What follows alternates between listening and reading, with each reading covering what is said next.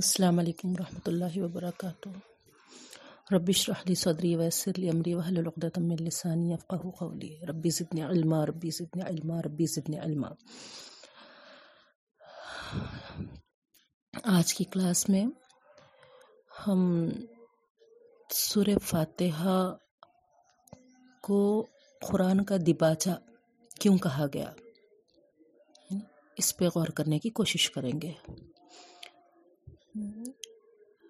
اس کو آپ دیکھتے ہیں کہ قرآن مجید میں ترتیب میں اولاً رکھا گیا، جیسا دوسری کتابوں میں ہم دیکھتے ہیں کہ شروع میں دباچہ رہتا ہر کتاب کے آگے، تو گویا یہاں پر ہے نا سورہ فاتحہ کو ہی ہے نا دباچہ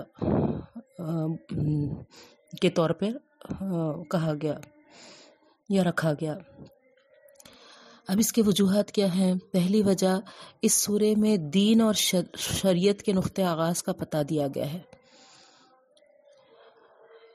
خدا پرستی کا اولین محرک کیا ہے، یعنی اللہ تعالیٰ کی بندگی، اللہ تعالیٰ کی عبادت ہم کو کرنا ہے، تو سب سے پہلی چیز کیا ہے؟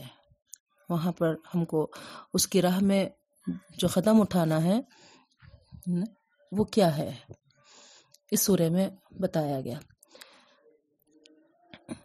اس کے بعد اس کے اندر اصل طلب و جستجو پیدا ہوتی ہے، یعنی اللہ تعالیٰ کی راہ میں جب ہے نا پہلا قدم ہم جب اٹھاتے ہیں کہ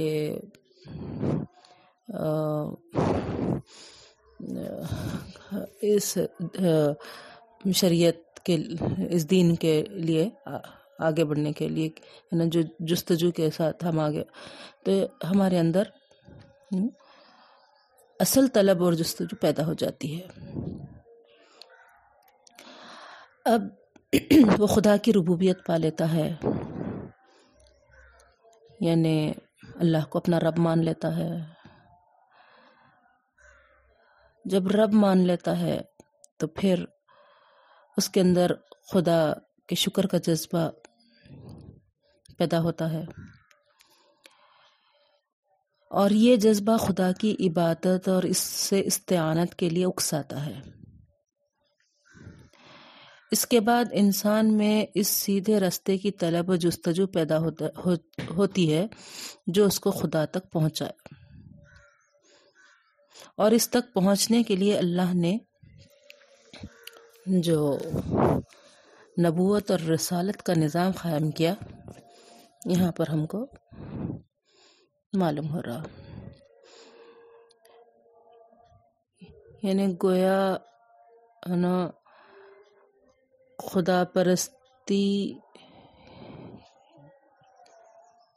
اور پھر اس کے بعد ہے نا سیدھے راستے کی جستجو،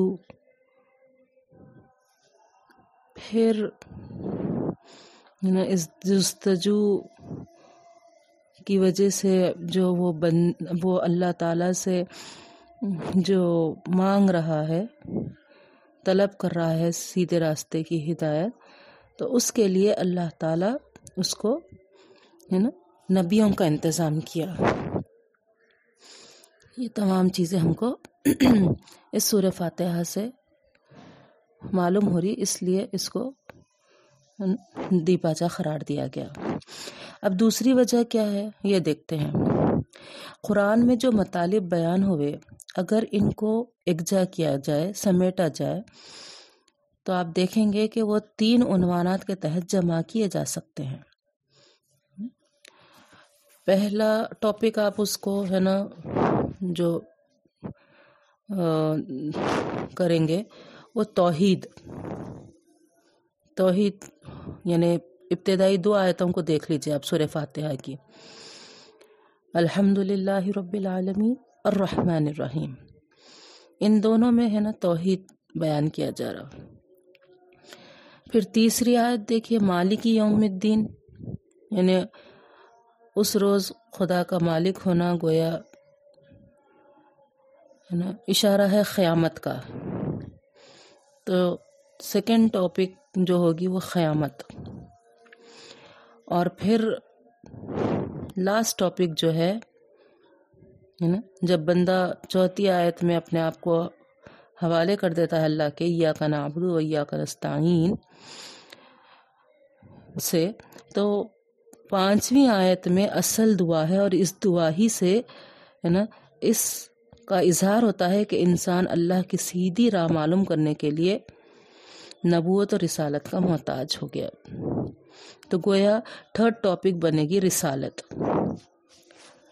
تو توحید، رسالت، قیامت. اور آگے کی آیتوں میں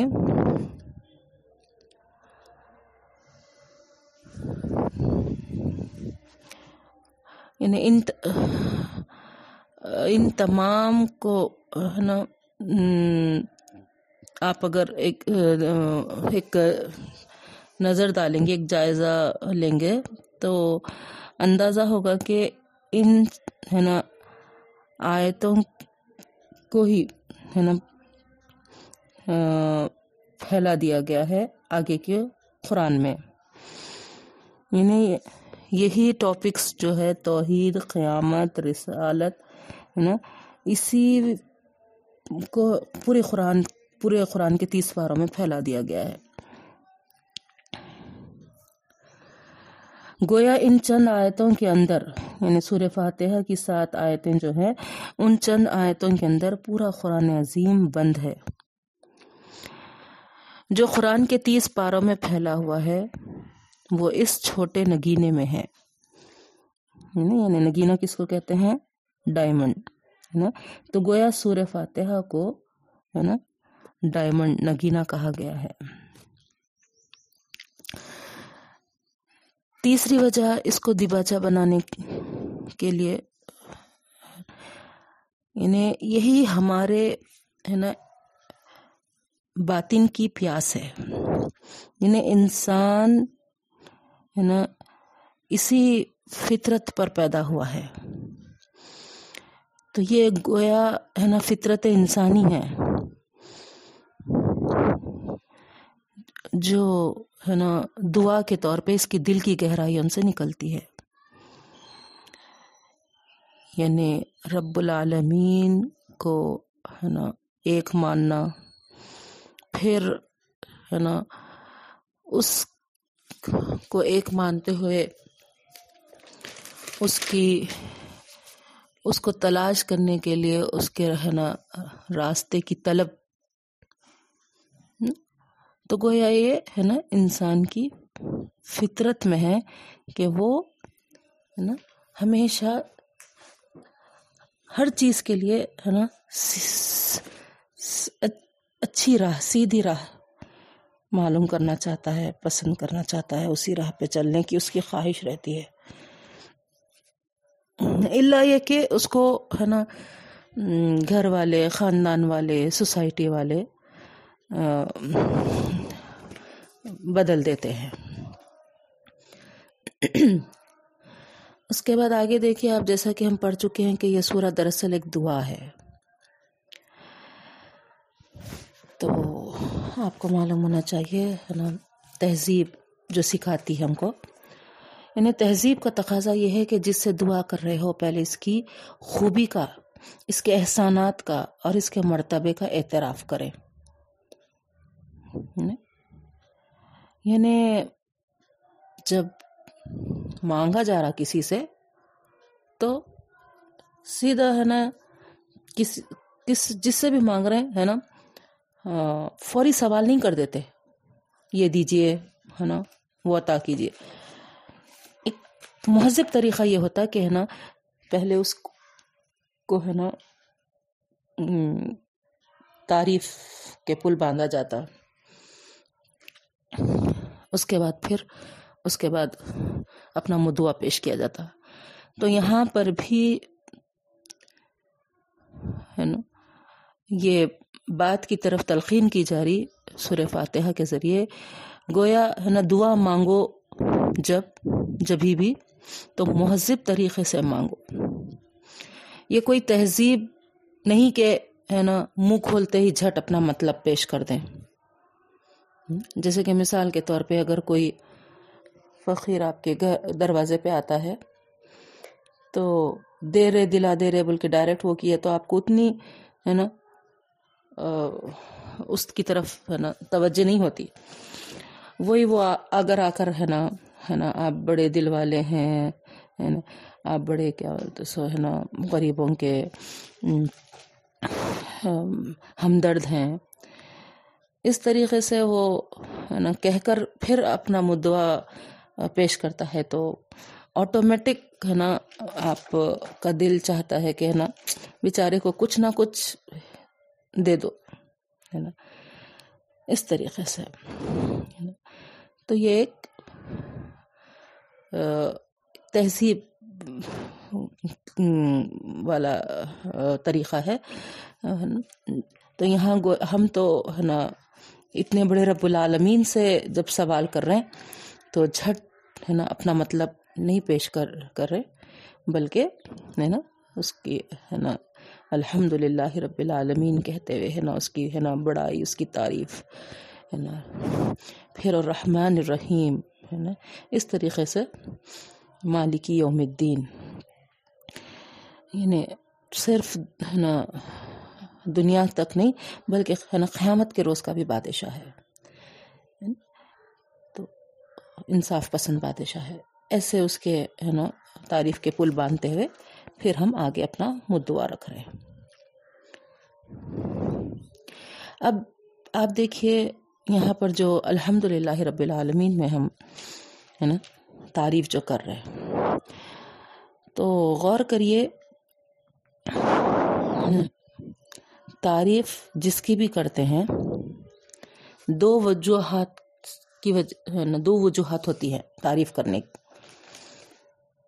ایک تو وہ بجائے خود حسن و خوبی اور کمال رکھتا ہو،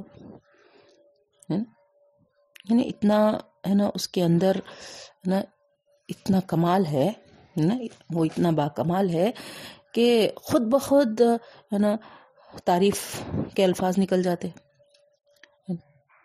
اس کی خوبی کمال کو دیکھتے ہی. دوسرے یہ کہ ہے نا جس کی تعریف کر رہے ہیں وہ ہمارا محسن ہے، ہے نا ہے نا اور ہم اعتراف نعمت کے جذبے سے سرشار ہو کر اس کی خوبیاں بیان کرتے ہیں. یعنی ہے نا اس کے ہم پر اتنے احسانات ہیں کہ فوری ہماری ہے نا زبان سے ہے نا بے اختیار ہے نا اس کی تعریف نکل جاتی ہے. تو ہے نا دو چیزیں بھی یہاں اللہ رب العالمین کی تعریف میں جمع ہے. یعنی ہے نا الحمد میں ہم جس کے لیے تعریف کرنے جا رہے ہیں ان دونوں حیثیتوں حیثیتوں سے کرنے جا رہے ہیں. یعنی ہم اللہ رب العالمین کی قدر بھی کرتے ہیں کیونکہ وہ بڑا باکمال ہے، ہے نا خوبی رکھتا ہے، بے انتہا قدرتوں والا ہے، ہے نا عظمتوں والا ہے. پھر اس کا احسان بھی مانتے ہیں کیونکہ وہ ہم پر ہے نا انکاؤنٹیبل ہے نا نعمتیں ہمیں عطا کیا ہے، مانگنے پر بھی دیا ہے، بغیر مانگے بھی دیا ہے. نہیں تو ان دونوں حیثیتوں سے ہے نا ہم الحمدللہ کہتے ہیں. یعنی تمام تعریف اللہ کے لیے ہے. اب ال جو استعمال ہوا ہے یہاں پر کیونکہ حمد یعنی تعریف، لیکن آپ دیکھ رہے ہیں کہ حمد پر ہے نا الف لام داخل ہے. تو آپ کو جیسا کہ معلوم ہے ہے نا الف لام جب داخل ہو جاتا ہے تو وہ ہے نا معرفہ بن جاتا ہے، یعنی پراپر ناؤن. یعنی جیسے مثال کے طور پہ کتاب ہے، کوئی بھی کتاب، لیکن جب اس پہ الف لام لگا دیے جاتے ہیں تو خاص کتاب، ہے نا. تو اسی طریقے سے حمد تعریف کسی کی بھی تعریف ہو سکتی، لیکن یہاں الف لام داخل کر کر صرف اور صرف اللہ کی تعریف. یعنی گویا ہم ہے نا تمام تر تعریف اللہ کے لیے ہے ہے نا، یہ الف لام داخل کر کے ہم ظاہر کر رہے ہیں. اور یہ اعلان کر کر کے تمام تر تعریف اللہ کے لیے ہے نا، ایک بڑی حقیقت پر سے ہم پردہ اٹھا رہے ہیں. کیا ہے وہ حقیقت؟ کہ دنیا میں جہاں جس چیز اور جس شکل میں بھی کوئی حسن، کوئی خوبی، کوئی کمال ہے، تو اس کا سر چشمہ صرف اور صرف اللہ ہی کی ذات ہے. گویا اس کی ضرب سے مخلوق پرستی کی جڑ کٹ جاتی ہے، یعنی ہم تمام تر تعریف صرف اور صرف اللہ رب العالمین کے لیے زیبا ہے، جو ہمارا خالق ہے. تو اس طریقے سے ہے نا، اس کے علاوہ جتنے بھی مخلوقات ہیں، تو ہم ہے نا سب کی جڑ یہاں پر کاٹ دے رہے ہیں کہ مخلوق کمپیریٹیولی ہے نا خالق کے اتنا وہ تعریف کے لائق نہیں ہو سکتا، کیونکہ ہے نا جو بھی ہے، اگر مخلوق بھی اگر رہنا تعریف کے قابل ہے، تو وہ پھر ہے نا اللہ رب العالمین کے ہی وجہ سے، یعنی اس کے اندر کوئی اگر خوبی محسوس ہو رہی ہے نا، کوئی کمال محسوس ہو رہا، تو وہ ہے نا اللہ کی طرف سے دیا ہوا ہی ہوگا مخلوق کے اندر. تو اس لیے ہے نا ہم یہاں پر اللہ ہی کی ذات تعریف کے لائق ہے، یہ بتا رہے ہیں. اب آپ دیکھیں گے کہ یہ جو حمد ہے نا، زبان عرب کو جاننے والے علماء کا اتفاق ہے کہ شکر کی جگہ حمد کا لفظ اور حمد کی جگہ شکر کا لفظ بولتے ہیں. گویا یہ دونوں دو معنوں میں بھی استعمال ہوتا ہے نا، یعنی الحمد للہ تمام تعریفیں اللہ کے لیے ہے، الحمد للہ ہے نا تمام شکر اللہ کے لیے ہے. یہ دونوں شکر اور تعریف دو معنوں میں بھی استعمال ہوا ہوا ہے. الحمد للہ الذی انزل عبدہ الکتاب، سورہ کہف کی آیت دیکھیے آپ. اس کا ترجمہ یوں آتا ہے کہ یعنی سب تعریف اللہ کے لیے ہے جس نے اپنے بندے پر قرآن اتارا. تو یہاں گویا الحمدللہ میں تعریف کے معنی لیے گئے. اسی طریقے سے آپ دیکھیے آگے، الحمدللہ الذی خلق السماوات والارض، یعنی سب تعریف اللہ کے لیے جس نے آسمان اور زمین بنائے. تو گویا یہاں پر بھی الحمد تعریف کے معنوں میں آیا ہے.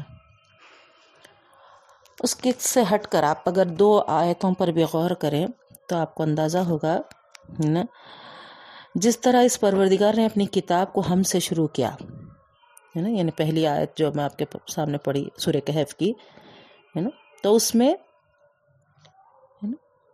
اپنی کتاب کو ہم سے شروع کیا، الحمدللہ الذی انزل علی عبدہ الکتاب. اسی طرح اپنی مخلوق کے تعلق سے بھی آپ دیکھیے ہے نا، ایسے ہی شروع کرے اللہ تعالیٰ، الحمدللہ الذی خلق السماوات. ٹھیک ہے،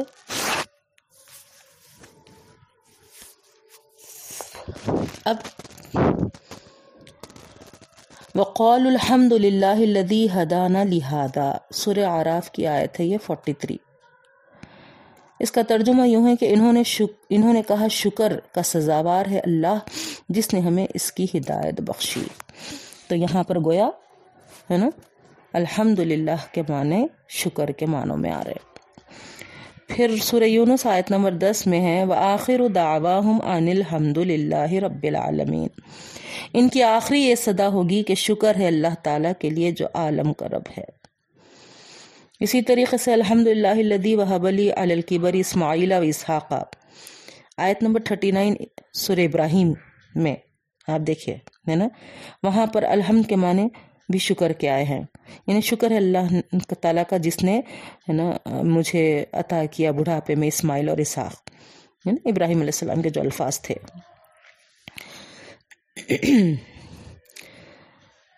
تو یہاں آپ دیکھیں کہ ہے نا کچھ جگہ تعریف کے معنوں میں آیا ہے اور کچھ جگہ شکر کے معنوں میں آیا ہے۔ اب الحمدللہ کے تعلق سے حدیث میں کیا بات آئی ہے، دیکھیے آپ ہے نا، احمد، نسائی، ترمذی میں حضرت جابر رضی اللہ تعالیٰ عنہ ابن عبداللہ سے روایت ہے، رسول اللہ صلی اللہ علیہ وسلم نے فرمایا افضل ذکر لا الہ الا اللہ ہے اور افضل دعا الحمدللہ ہے۔ ابن ماجہ کی حدیث میں ہے کہ جس بندے کو اللہ تعالیٰ کوئی نعمت دے اور وہ اس پر الحمدللہ کہے تو دی ہوئی نعمت لے لی ہوئی نعمت سے افضل ہے، یعنی جس نعمت پر وہ الحمدللہ کہے گا ہے نا تو وہ زیادہ افضل ہے برعکس اس کے کہ اس سے ہے نا جو لے لی گئی ہے۔ جیسے کہ مثال کے طور پہ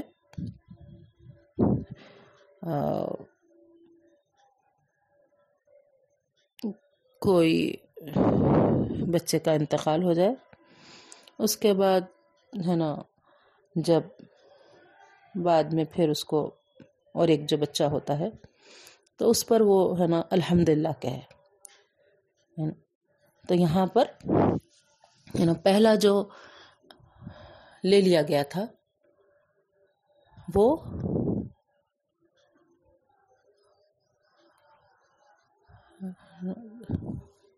اس وہ ہے نا اتنا یعنی ظاہر یہ بات ہے وہ نعمت بھی اللہ کی طرف سے تھی، لیکن اس نعمت کے ملنے پر وہ جو الحمدللہ کہا ہے تو گویا ہے نا جو نعمت ہے نا لے لی ہوئی ہے اس سے یہ دی ہوئی نعمت افضل ہے۔ فرماتے ہیں اگر میری امت میں سے کسی کو اللہ تعالیٰ دنیا دے دے اور وہ الحمدللہ کہے تو یہ کلمہ ساری دنیا سے افضل ہے۔ سبحان اللہ، غور کریا، اللہ تعالیٰ کسی کو دنیا دے دے اور وہ الحمدللہ کہے تو یہ کلمہ ساری دنیا سے افضل ہے۔ اسی طریقے سے قرطبی رحمۃ اللہ علیہ فرماتے ہیں کہ اس کا کیا مطلب ہوا، ساری دنیا دے دینا اتنی بڑی نعمت نہیں جتنی الحمدللہ کہنے کی توفیق دینا ہے۔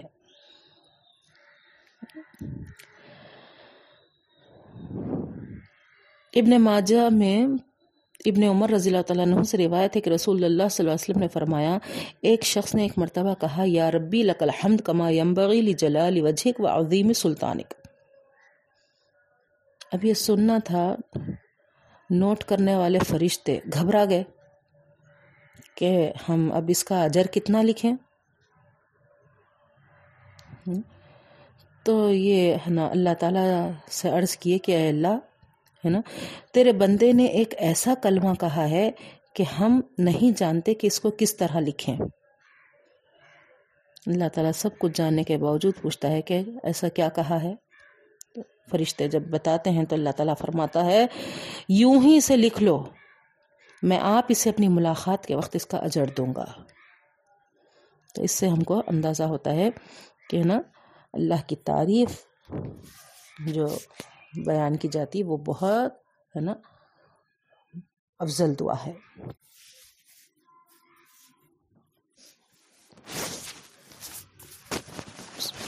اب دیکھیے الحمدللہ میں اللہ خاص نام ہے رب تبارک و تعالیٰ کا، کہا جاتا ہے کہ اس میں اعظم یہی ہے، یعنی اللہ کا بڑا نام جس کو اس میں اعظم کہتے ہیں۔ اس میں اعظم کے حوالے سے آپ کو معلوم ہوگا کہ جس دعا میں اس میں اعظم کا نام لیا جاتا ہے وہ دعا رد نہیں ہوتی ہے. بہرحال ہے نا اس کو اسم اعظم کیوں کہا جاتا ہے؟ تمام عمدہ صفتوں کے ساتھ یہی موصوف ہوتا ہے، جیسے کہ قرآن نے پاک میں ہے هو اللہ الذی، یعنی اللہ کے تعلق سے نا بتایا جا رہا ہے یہ وہی اللہ ہے جو، تو الرحمن ہے، الرحیم ہے، الملک ہے، القدوس ہے، السلام ہے، المومن ہے، المہیمن ہے، نا اس طریقے سے پورے ہے نا ناموں کے ساتھ ہے نا دوسری سب اللہ کے صفات آتے ہیں. اب اللہ کی اصل لاہن ہے، اب اس پر الف لام حرف تعظیم کے طور پر لایا گیا تو یہ بنا ہے نا لاہن پہ الف لام داخل کر دینے سے اللہ. اور آپ جب عربی میں دیکھیں گے تو اسی طریقے سے ولہن ہے نا جس جس میں ہے نا اس کا بھی روٹ ورڈ یہی ہے ہے نا، تو ولہن کے معنی آتے ہیں عقل کے چلے جانا، ولہن عقل کے چلے جانے کو کہتے ہیں. چونکہ ذات باری تعالیٰ میں اور اس کی صفتوں کی تحقیق میں عقل حیران و پریشان ہو جاتی ہے، یعنی اللہ تعالیٰ کے ایسے ایسے صفات ہیں، غور کریے آپ ہے نا، سنتا بھی ہے وہ، دیکھتا بھی ہے وہ، خبیر بھی ہے وہ، لطیف بھی ہے. اس طریقے سے کتنے اللہ کے صفات ہیں ہے نا، جب اس پر اگر ہم سوچتے چلے جائیں ہے نا تو ہماری عقلیں ہے نا حیران اور پریشان ہو جاتی ہیں. اسی لیے ہے نا اس ذات پاک کو اللہ کہتے ہیں. پھر الیہتو بھی ایک ورڈ آتا ہے عربی میں جس کے معنی ہوتے ہیں سکنتو،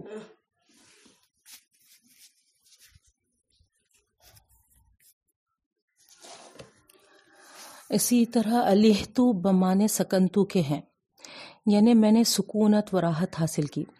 چونکہ عقل کا سکون صرف ذات باری کے ذکر کی طرف سے ہے اور روح کی حقیقی خوشی اور اس کی معرفت میں ہے، اس لیے وہی ہے، اس کے سوا کوئی نہیں، اسی وجہ سے اللہ کہا جاتا ہے. لاہن یلوہو، لاہن یلوہن سے ماخوذ ہے نا، لاہن جو ورڈ ہے وہ یلوہو سے ماخوذ ہے جس کے معنی چھپ جانے اور حجاب کرنے کے ہیں، تو اسی لیے اللہ تعالیٰ ہے نا ہم سے چھپا ہوا ہے. اسی طریقے سے الیہل، الیہا، چونکہ بندے اس کی طرف تضرع اور یعنی ایک کیا بولتے ہیں نا یعنی زاری ہے نا، یعنی ایک ایسی کیفیت ہے نا جس سے ہے نا آہوزاری کہتے ہیں، دیکھیے ہے نا، تو آہوزاری سے جھکتے ہیں اللہ کے سامنے، اسی کے دامن رحمت کا پلہ ہر حال میں تھامتے ہیں، اسی لیے اسے اللہ کہا گیا ہے.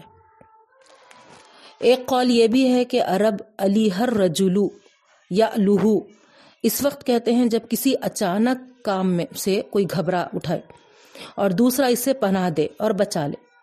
چونکہ تمام مخلوق کو ہر مصیبت سے نجات دینے والا اللہ سبحانہ ہے، اسی لیے اسے اللہ کہتے ہیں.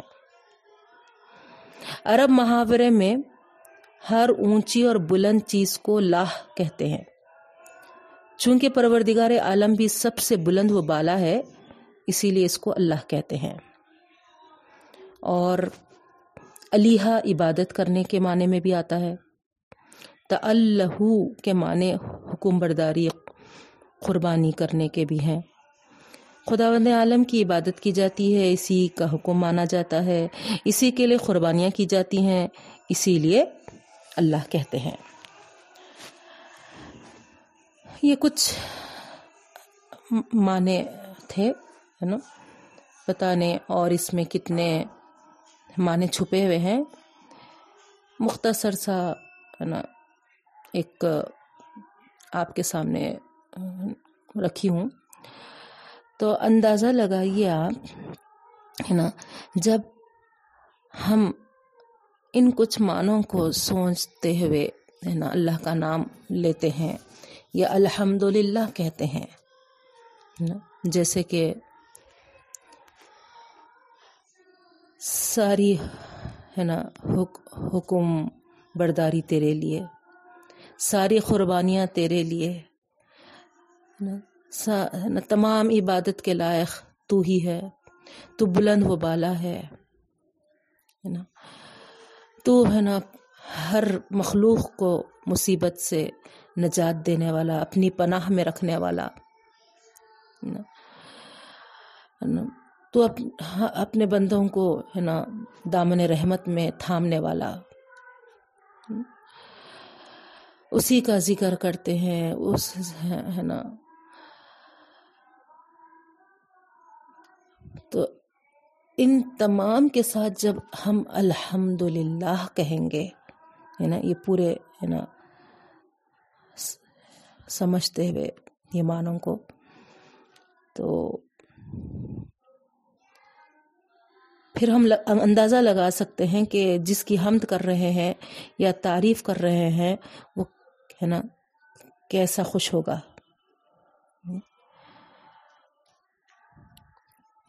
تو ہے نا کوشش ہماری یہ ہو کہ ہم پورے ہے نا شعور و ادراک کے ساتھ اللہ کی تعریف بیان کریں، جس سے اللہ تعالیٰ خوش بھی ہو اور قبول بھی کرے.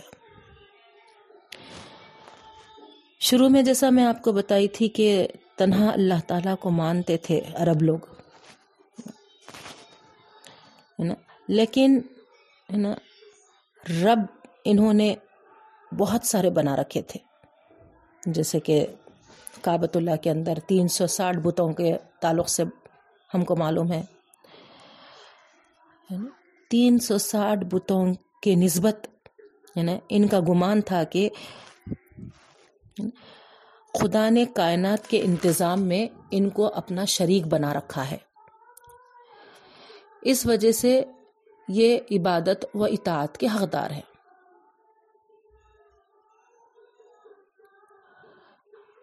یہاں اللہ کے بعد اس کی پہلی صفت رب العالمین بیان ہوئی ہے،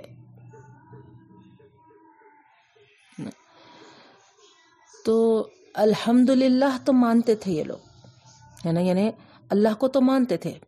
جیسا کہ آپ کو میں ہے نا کچھ آیتیں کوٹ بھی کروائی تھی کہ ہے نا کون ہے یہ زمین و آسمان کو پیدا کرنے والا، تو ہے نا کہہ اٹھتے تھے کہ اللہ ہے نا، لیکن جب ہے نا عبادت کا موقع آتا تھا تو اس وقت ہے نا یہ ان جو یہ خدا بنا لیے تھے انہی کی عبادت کرتے تھے. تو اللہ تعالیٰ پر ایمان اس وقت تک پورا نہیں ہوتا ہے نا جب تک کہ ہے نا اس کو اللہ بھی مانا جائے، اس کی عبادت بھی کی جائے. یہاں میں آپ کو بتاتے چلوں کہ ہے نا ایمان باللہ کب مکمل ہوتا ہے، یعنی کامل ایمان اللہ پر کب ہوتا ہے نا. ایمان باللہ کو تین حصوں میں ڈیوائڈ کیا گیا. پہلا ہے ربوبیت، پھر الوہیت، پھر اسماء و صفات، یعنی رب مانے اللہ کو اپنا، اور پھر الوہیت یعنی اللہ کو اپنا ہے نا، اللہ مانے، الہ مانے، اور پھر اس کے جتنے اسماء و صفات بیان کیے گئے ہیں وہ تمام کے تمام ہے نا صفات و اسماء پہ ہمارا ایمان ہو کہ یہ بے شک سارے کے سارے اللہ کے لیے سزاوار ہیں۔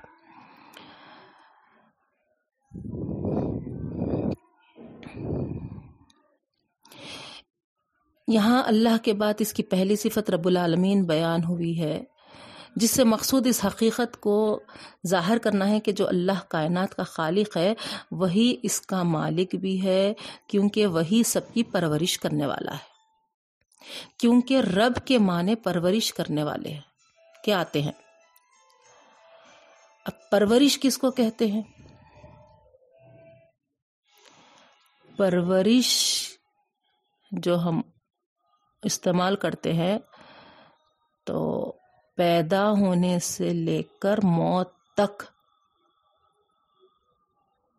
جتنے چیزوں کی ضروریات ہے، جو بھی ہے نا اس سے منسلک ہے، ان تمام کی ضروریات کو پورا کرنے والا وہ رب کہلاتا ہے۔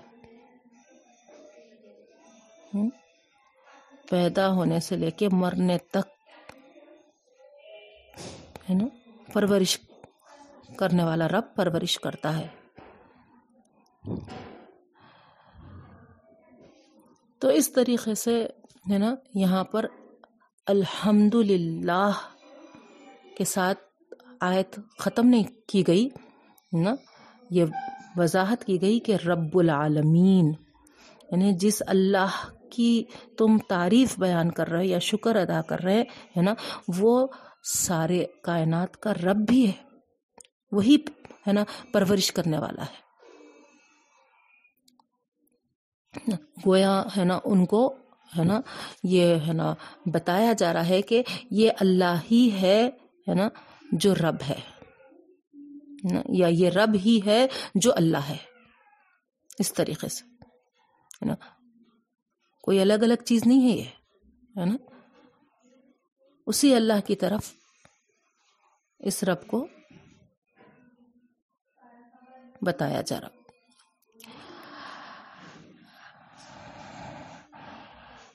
آپ دیکھیں گے کہ جب تو عہد نامہ تیار کیا گیا تھا تو اس عہد نامے پر جب بسم اللہ الرحمن الرحیم کے بعد ہے نا اللہ کی یہ تعریف والے الفاظ الحمدللہ رب العالمین لکھے گئے تھے، تو یہ لوگ ہے نا اس پہ سوال اٹھائے تھے کہ یہ الحمدللہ تو ہم جانتے ہیں، مگر یہ رب العالمین کون ہے، یہ رب کیا ہے ہے نا، اس کو مٹا دو ہے نا۔ تو گویا ہے نا اللہ کو تو مانتے تھے لیکن یہ رب کو ہے نا نہیں مانتے تھے عرب کے لوگ۔ تو اس آیت میں ہے نا یہی بات کہی جا رہی ہے کہ اللہ کوئی اور نہیں بلکہ ہے نا یہ سارے عالم کا رب ہے، پرورش کرنے والا۔ لفظ کا لفظ رب کا لفظ رب کا لفظ عربی زبان میں تین معنوں میں بولا جاتا ہے، مالک کے معنی پرورش کرنے والا، فرما روا یعنی انتظام کرنے والا، حاکم ہے نا، اس طریقے کے معنی۔ تینوں معنوں میں بھی استعمال ہوا ہے، اور اللہ تعالیٰ ان سب معنوں میں کائنات کا رب ہے نا۔ گویا الحمدللہ رب العالمین میں ہے نا ہم یہاں پر ہے نا یہ تمام چیزوں کو پیش نظر رکھتے ہوئے ہے نا اللہ کی حمد و ثنا بیان کر رہے۔ اب آئیے نیکسٹ الرحمن الرحیم، اس کے تعلق سے میں ہے نا پھر سے نہیں بتاؤں گی کیونکہ ہے نا بسم اللہ الرحمن الرحیم میں اس کی کافی ہے نا وضاحت ہو چکی تھی. بس سرسری یہ کہ ہے نا الرحمن نا مبالغہ کا صیغہ ہے جس کے معنی آتے ہیں رحم کرنے والا, ہے نا بہت زیادہ رحم کرنے والا, یعنی ہے نا چاہے اس کو مانو یا نہ مانو, اس کو اپنا رب ہے نا جانو یا نہ جانو, ہے نا سب بندوں پر ہے نا وہ رحم کرتا ہے.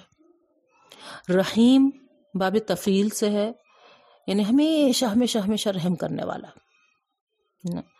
یعنی یہ زندگی میں بھی رحم کرتا ہے, وہ زندگی کے بعد بھی ہے نا اس کی مہربانیاں اپنے مومن بندوں کے ساتھ رہتی ہے. اس کے لیے میں آپ کو ہے نا ابراہیم علیہ السلام کا واقعہ بتائی تھی, ہے نا کس طریقے سے ہے نا ایک آگ جلانے کی ہے نا پوری صلاحیت رکھتی ہے, لیکن ہے نا رب العالمین کی رحمیت جو تھی ہے نا اس آگ ہے نا جو جلانے والی تھی, اس آگ کو اللہ تعالیٰ نے ہے نا باغ بنا دیا, گلے گلزار بنا دیا. تو سوچ سکتے ہم یہاں پر کہ ہے نا یہ رحمان اور رحیم ہے نا جس کی ہم تعریف کر رہے ہیں, یہ ہے نا بندوں پر ہے نا مہربان رحم کرنے والا بھی ہے, اور ہے نا انتہائی سے زیادہ ہے نا اپنے مومن بندوں پر رحم کرتا ہے. پھر مالک یوم الدین, مالک کا لفظ ملک سے ماخوذ ہے, اس میں ہم یہ واز یہ ہے نا اس یقین کے ساتھ کہتے ہیں کہ اس دن کا مالک جبکہ تمام اگلی پچھلی نسلوں کو جمع کر کے ان کے کارنامے زندگی کا حساب لیا جائے گا, اس دن کا یہ مالک ہے. ہر انسان کو اس کے عمل کا پورا صلہ اور بدلہ مل جائے گا جب کا یہ مالک ہے. اللہ کی تعریف میں رحمان و رحیم کہنے کے بعد روز جزا کا مالک ہے کہنے سے یہ بات نکلتی ہے کہ وہ صرف مہربان ہی نہیں بلکہ منصف بھی ہے, یعنی انصاف کرنے والا. اور منصف ایسا با اختیار کہ آخری فیصلے کے روز وہی پورے اقتدار کا مالک ہوگا. اس دن کسی کا کوئی اقتدار نہیں چلے, کوئی کسی کا اختیار نہیں ہوگا, ہے نا نہ اس کی سزا میں کوئی مزاحم ہو سکے گا اور نہ جزا میں مانے آیا. یہاں پر اس پہ ہے نا یعنی معیشہ ہے نا جسے چاہے اللہ تعالیٰ ہے نا یعذب من یشاء, ہے نا یعنی جسے چاہے عذاب دے, ہے نا اور جسے چاہے بچا لے. تو اس پر صحابہ کرام اللہ کے رسول صلی اللہ علیہ وسلم سے پوچھے تھے کہ اے نبی کریم صلی اللہ علیہ وسلم, ہے نا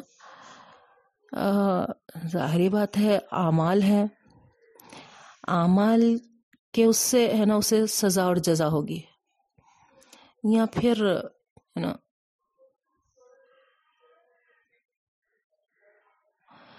جسے چاہے ہے نا سزا دے, جسے چاہے ہے نا جزا دے. یہ کیا مطلب ہے؟ تو اللہ کے رسول صلی اللہ علیہ وسلم فرماتے ہیں کہ اعمال تو ہے اپنی جگہ, لیکن اس کے باوجود ہے نا وہاں پر اللہ تعالیٰ ہے نا جیسا چاہے گا ویسا کرے گا.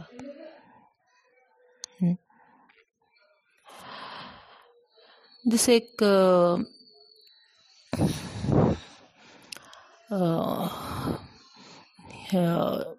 پہلی کی قوموں میں سے ہے نا ایک واقعہ نقل کیا گیا ہے. ایک شخص تھا، پہلے کے لوگوں کی عمریں بہت زیادہ ہوتی تھی نا. تو ایک شخص تھا جو ہے نا ہزار سال، وہ ہزار سال میں سے ہے نا اپنے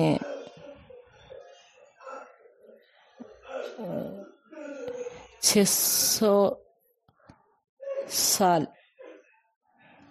اللہ کی عبادت میں لگا دیا. تو بڑا خوش بھی ہوتا تھا، اس پہ ہے نا ناز بھی کرتا تھا کہ ہے نا ایک بڑا عرصہ میں نے پورے کا پورا ایک سو ہو کر اللہ کی عبادت میں لگا لیا. اب جب اس کا موت کا وقت آیا تو اللہ تعالیٰ فرشتوں کو حکم دیتے ہیں کہ ہے نا اس کو لے آؤ اور دوزخ کے راستے پہ لگا دو، جہنم میں ڈالنا نہیں، بس ہے نا اس کے راستے پہ چلاؤ. تو جب وہ راستے پہ چلاتے ہیں تو کچھ دیر کے بعد اس کو ہے نا ایک گلاس میں پانی پیش کیا جاتا ہے اور فرشتے یہ کہتے ہیں کہ یہ تمہارے چھ سو سالہ زندگی میں جو تم نے عبادت کی اس کا بدلہ ہے. چھ سو سال کی زندگی کی جو عبادتیں ہیں اس کا بدلہ ہے. یہ فوری ہے نا جھنجلا جاتا ہے اور کہتا ہے کہ کیا ہے نا چھ سو سال کی عبادت کا ہے نا ایک گلاس پانی سے بدلا؟ نہیں نہیں یہ تو سوال ہی نہیں ہے نا، اور ریجیکٹ کر دیتا. اب اللہ تعالیٰ فرشتوں کو اشارہ کرتے کہ ہے نا اس کو لے چلو آگے وہی راستے پہ. تو جب آگے بڑھتے بڑھتے بڑھتے آپ کو معلوم ہے جیسا کہ ہے نا دوزخ کی آگ کی گرمی پانچ سو سال برس پہلے سے محسوس کی جاتی ہے، پانچ سو سال ہے نا پہلے سے. اندازہ لگائیے ہے نا کیا گرمی کا عالم ہوتا ہوگا. تو اس راستے پہ جب وہ اس کو چلایا جا رہا تھا، جیسے جیسے وہ آگے بڑھتے جا رہا تھا ہے نا گرمی کی وجہ سے پریشان بھی ہوتے جا رہا تھا ہے نا، اور آگے اور آگے جب لیتے لے جاتے گیا ہے نا تو پیاس بھی محسوس ہونے لگی، پسینے بھی آنے لگے. ہوتے ہوتے ایسا ہوا کہ آخر ہے نا ایک موقع ایسا آیا کہ اس کی ہے نا پیاس سے بری حالت ہو گئی، زبان سوکھ گئی. تو اس وقت پھر اس کو کیا سو ہے نا آدھا گلاس پانی پیش کیا گیا اور کہا گیا ٹھیک ہے یہ لو ہے نا تمہارے دو سو سال کی عبادت کا بدلہ. تو اس وقت بھی یہ نہیں مانا ہے نا، سوال ہی نہیں ہے. پھر اور آگے لے جایا گیا. اب جیسے اور دوزخ قریب آ رہی، گرمی کا وہ عالم ہے ہے نا برداشت سے باہر، اور جیسے جیسے بڑھتے جا رہے ہیں ہے نا اب اس کو ایسا محسوس ہو رہا کہ شاید اب میں اسی راستے پہ ہے نا گرمی کی تیزی سے ہے نا، کیونکہ زبان بھی سوکھ گئی ہے ہے نا پیاس سے بری حالت ہو رہی ہے ہے نا، اس گرمی کی تیزی سے میں یہیں پر ہے نا ختم ہو جاؤں. پھر ایسے اسی اس میں اس کو ہے نا پھر سے ہے نا وہی آدھا گلاس پانی پیش کیا جاتا اور اس سے جب یہ کہا جاتا کہ یہ لو ہے نا تمہارے دو سو سال کی عبادت کا بدلہ ہے، تو وہ زار و خطار رونے لگتا اور کہتا کہ اللہ تو معاف کر، بے شک میں نادان تھا، میرا عمل کچھ نہیں، بے شک تیرا کرم تیرا فضل، جسے تو چاہے ہے نا بچا لے، جسے تو چاہے عذاب دے لے، معاف کر دے پروردگار ہے نا. معلوم ہوا کہ ہے نا تیرے ایک ہے نا پانی کی نعمت ہی ہے نا اتنی زیادہ ہے کہ کوئی ہمارے عبادتوں کا شمار نہیں. تو اس طریقے سے یہاں پر وہاں کوئی بھی ہے نا جب مالک یوم الدین ہے نا روز جزا کا بادشاہ وہ ہوگا تو کوئی ہے نا اس کی سزا میں مزاحم نہیں بن سکتے، نہ ہی ہے نا کوئی جزا میں ہے نا مانے آ سکتے، روک روک سکتے. اسی طریقے سے ہے نا جو ہم یہاں پر پڑھے منصف یعنی انصاف والا ہوگا ہے نا. ایک حدیث ادھر یاد آتی ہوں مجھے کہ قیامت کے روز جیسے ہم کو معلوم ہے کہ کوئی اس دن سایہ نہیں ہوگا، نہ کہیں پر واٹر فلٹرز لگے ہوئے ہوں گے ہے نا، اور گرمی کا ہے نا عالم ہوگا.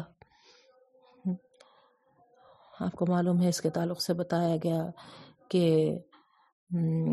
آسمان تانبے کا ہو جائے گا، زمین پیتل کی ہو جائے گی، سورج سوانے سے پر آ جائے گا، کوئی ہے نا شیڈ شیڈو یا ہے نا کوئی شیڈ شیلٹر ایسا کوئی چیزیں نہیں رہیں گے. تو ہر ایک ہے نا پریشان رہے گا کہ کہاں سایہ مل جائے. اسی اس میں دیکھنے والے یہ دیکھتے ہیں کہ ہے نا ایک چادر کچھ لوگوں پر ڈال دی گئی ہے جس سے وہ ہے نا گرمی کی تیزی سے بچ سک رہے. تو لوگ ہے نا وہ دیکھ کر کیا کریں گے ہے نا بھاگیں گے، اور وہ بھی ہے نا اس چادر کو کھینچ کر اپنے اوپر اوڑھنے کی کوشش کریں گے، اس شیڈ میں آنے کی کوشش کریں گے، چادر کے شیڈ میں.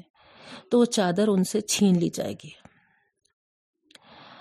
لوگ کہیں گے کہ ارے ہے نا ہم تو سنے تھے ہے نا آج انصاف والا دن ہے، یہ کہ کا انصاف ہے کہ کچھ لوگوں کو ہے نا چادر اڑائی جا رہی ہے اور کچھ لوگوں کو نہیں اڑائی جا رہی. تو آواز آئے گی ہاں ہے نا آج مالک یوم الدین ہے نا میں ہی ہے نا انصاف والا بادشاہ ہوں آج، قیامت کے دن کا، روز جزا کے دن کا.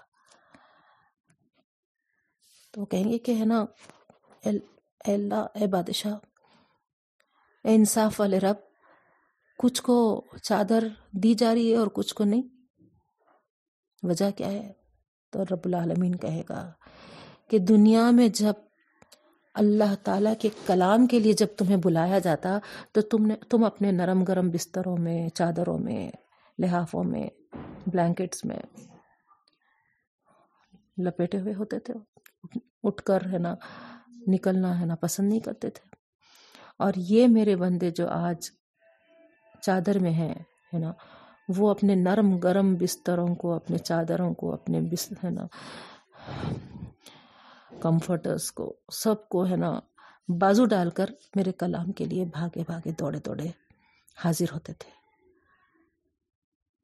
تو غور کریے آپ ہے نا، سبحان اللہ، اللہ کی کیا بڑی شان ہے ہے نا. آج اس کے کلام کے لیے ہم نکلتے ہیں تو یہی سوچتے ہیں کہ ہے نا چلو ہے نا کچھ سن لیں، کچھ اجر کما لیں، کچھ نیکیاں آ جائیں. لیکن اندازہ تو ہم کو اس وقت ہوگا اس کلام کو ہے نا سننے کے لیے جو ہم اٹھے تھے، کہ قیامت کے دن ہے نا رب العالمین اپنے چادر رحمت میں ہم کو لے لے گا. بس اللہ تعالیٰ قبول کرے اور ہم کو اس دن اپنی ہے نا اس چادر سے، اس چادر رحمت میں ہمیں جگہ دے دے. آمین.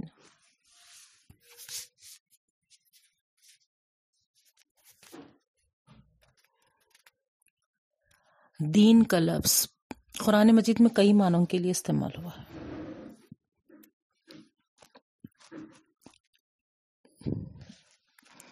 پہلا مذہب و شریعت کے معنی، جیسا کہ تراسی آل عمران کی آیت میں ہے، افغیر دین اللہ یبغون، کہ تم اللہ کے علاوہ دوسرے دین، دوسرے مذہب کو تلاش کرتے ہو؟ اللہ کے دین کے علاوہ کیا تم دوسرے دین کو تلاش کرتے ہو؟ تو گویا اس آیت میں ہے نا دوسرے شریعت، دوسرے مذہب کے قانون ملک ملک کے لیے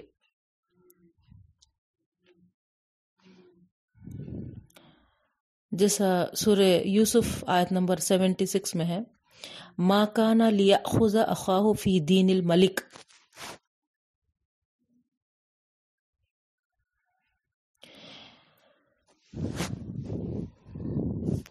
ترجمہ یوں ہے، اس کو بادشاہ کے قانون کی روح سے یہ حق حاصل نہ تھا کہ وہ اپنے بھائی کو روک سکے. تو یہاں پر فی دین الملک ہے نا، بادشاہ کے قانون، تو گویا ہے نا قانون کے معنوں میں آئے ہیں دین کے معنی. پھر تیسرا دیکھیے آپ، اطاعت کے معنی، وَلَهُ مَا فِي السَّمَاوَاتِ وَالْأَرْضِ وَلَهُ الدِّينُ وَاصِبًا، سورہ نحل آیت نمبر بائیس ہے. یہ ترجمہ اس کا یوں ہے، اسی کی ملکیت ہے جو کچھ آسمان اور زمین میں ہے، اسی کی اطاعت ہمیشہ لازم ہے. تو گویا یہاں پر وَلَهُ الدِّينُ وَاصِبًا میں ہے نا دین اطاعت کے معنوں میں آئے ہیں. جزا کے معنوں کے لیے بھی استعمال ہوا ہے، جیسا سورہ زاریات آیت نمبر چھ میں ہے، انما توعدون لصادق وان الدین لواقع، جس چیز کا وعدہ کیا جا رہا ہے وہ سچ ہے اور بے شک جزا و سزا واقع ہو کر رہے گی. ان الدین لواقع، بے شک سزا و جزا واقع ہو کر رہے گی. جزا سے مراد اس کے دونوں پہلو ہیں، نیک اعمال کا صلہ اور برے کاموں کی سزا.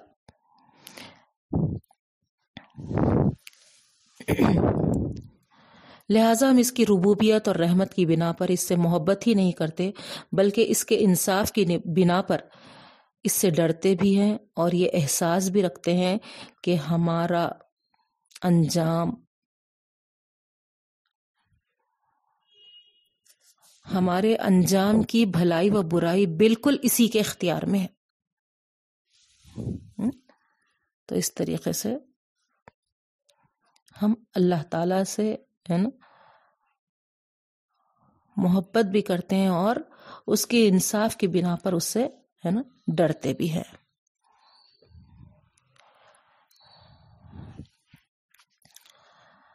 اب آ گیا یہ ایاک نعبد و ایاک نستعین. نعبد عبدا روٹ ورڈ ہے، اسی سے عبادت کے معنی آئے ہیں، عبدا یعبدو نعبدو. عبادت کا لفظ عربی زبان میں تین معنوں میں استعمال ہوا ہے.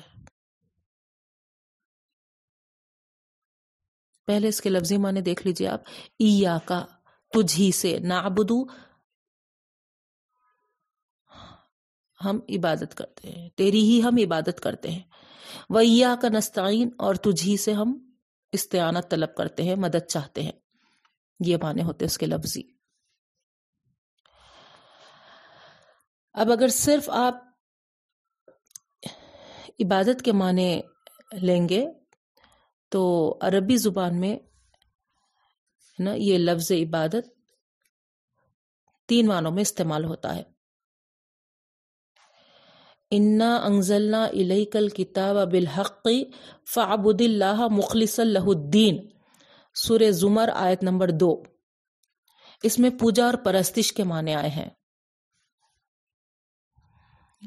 ہم نے تمہاری طرف کتاب اتاری ہے، یعنی ترجمہ ہے اس آیت کا، انا انزلنا الیک الکتاب، ہم نے تمہاری طرف کتاب اتاری ہے بالحق حق کے ساتھ، فاعبد اللہ بس اللہ ہی کی پرستش کرو، مخلص اللہ الدین خاص اسی کے ہو کر. تو گویا فعبد میں ہے نا پرستش کے معنی. سیکنڈ ہے اطاعت و فرما برداری، سورہ یاسین آیت نمبر ساٹھ، اللہ تعبد الشیطان انہ لکم عدو مبین. یہاں اللہ تعالیٰ کیا فرما رہے ہیں، شیطان کی فرما برداری مت کرو کیونکہ وہ تمہارا کھلا دشمن ہے. تو گویا ہے نا یہاں پر لا تعبدو میں ہے نا فرما برداری اطاعت کے معنی میں آئے. اسی طریقے سے تیسرے معنی ہے غلامی بندگی. انزل علی عبدہ الکتاب، سورہ کہف کی آیت جو ہے الحمدللہ الذی انزل علی عبدہ الکتاب، تو یہاں پر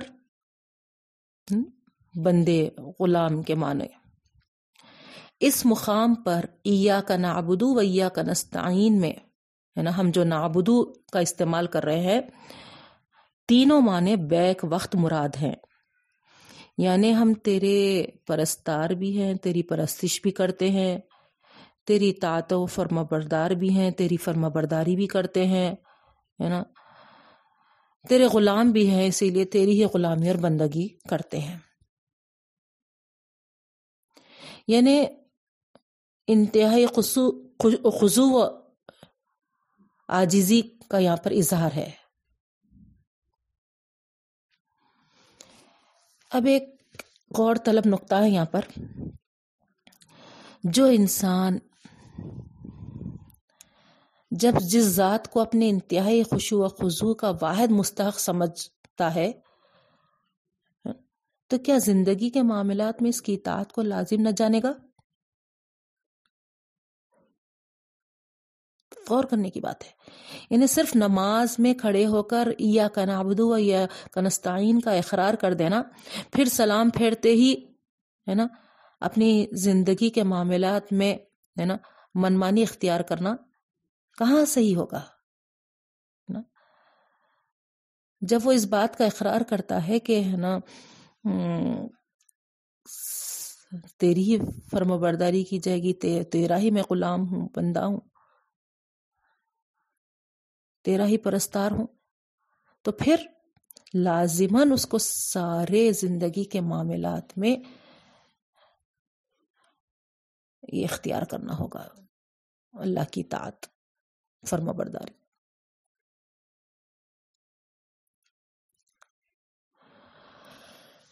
پھر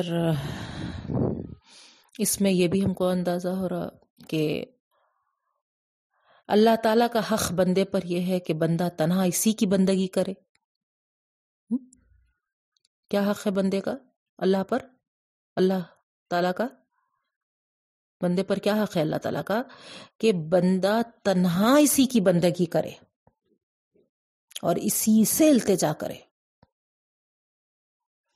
اسی لیے ہے نا بندگی کے ساتھ ہے نا جو التجا کی جا رہی ہے وَإِيَّاكَ نَسْتَعِينُ، ہم تجھی سے مدد مانگتے ہیں، ہم تجھی سے مدد مانگتے ہیں کہ الفاظ عام ہیں، اس وجہ سے یہ طلب مدد خاص عبادت کے معاملے میں بھی ہو سکتی ہے اور زندگی کے دوسرے معاملات میں بھی، یعنی کسی بھی چیز کے لیے، کون سی بھی چیز کے لیے زندگی میں جب بھی ہے نا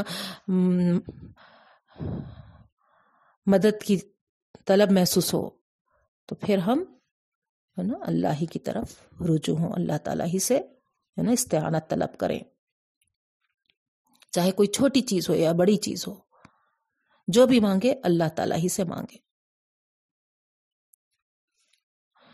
عبادت میں بندہ خدا کی مدد کا محتاج، توفیق و رہنمائی اور استقامت جو عبادت میں حاصل ہونا ہوتا ہے ہے نا اس کے لیے ہے نا وہ اللہ ہی کا ہے نا توفیق کا محتاج ہوتا ہے۔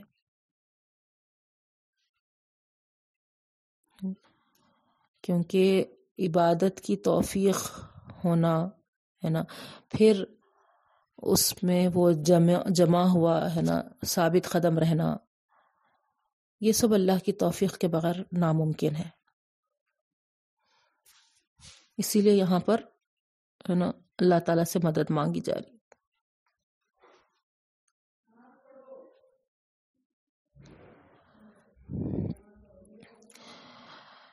بالخصوص جبکہ وہ زندگی کے ہر پہلو میں خدا کی اطاعت پر مشتمل ہو، ایک بڑی آزمائش کی چیز ہے،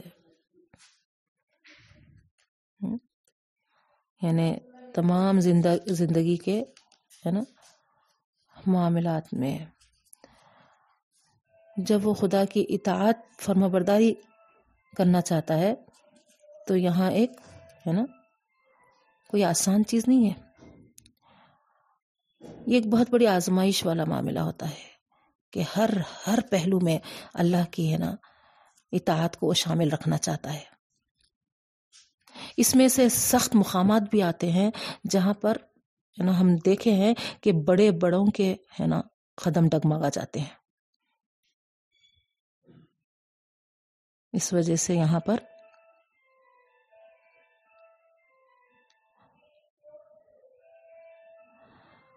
اللہ تعالیٰ سے ہے نا استعانت طلب کی جاری کہ اللہ کی توفیق کے بغیر نہ ہم عبادت کر سکتے, نہ ہے نا باقی ہماری زندگی کے معاملات میں ہے نا اس کے توفیق کے بغیر, اس کی رہنمائی کے بغیر, اس کی مدد کے بغیر ہے نا ہم اطاعت گزار ہو سکتے.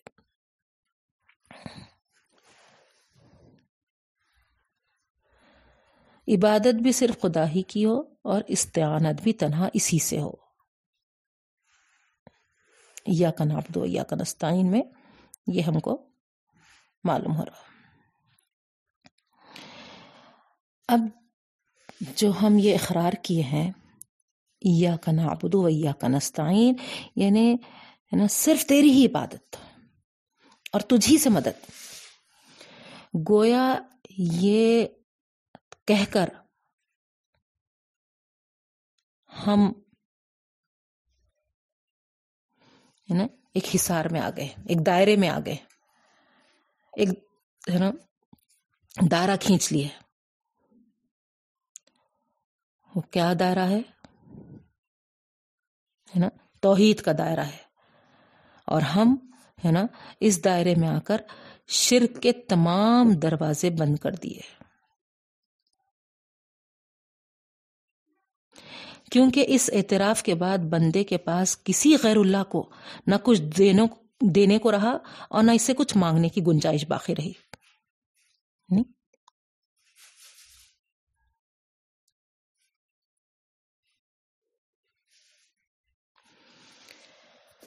ایاک نعبد و ایاک نستعین, تجھ تیری ہی عبادت کرتے ہیں ہم, تجھی سے مدد مانگتے ہیں. جب بندہ یہ پڑھتا ہے تو اللہ تعالیٰ فرماتا ہے یہ ٹکڑا میرے لیے اور میرے بندے کے درمیان مشترک ہے, اور میں نے اپنے بندے کو وہ دیا جو اس نے مانگا.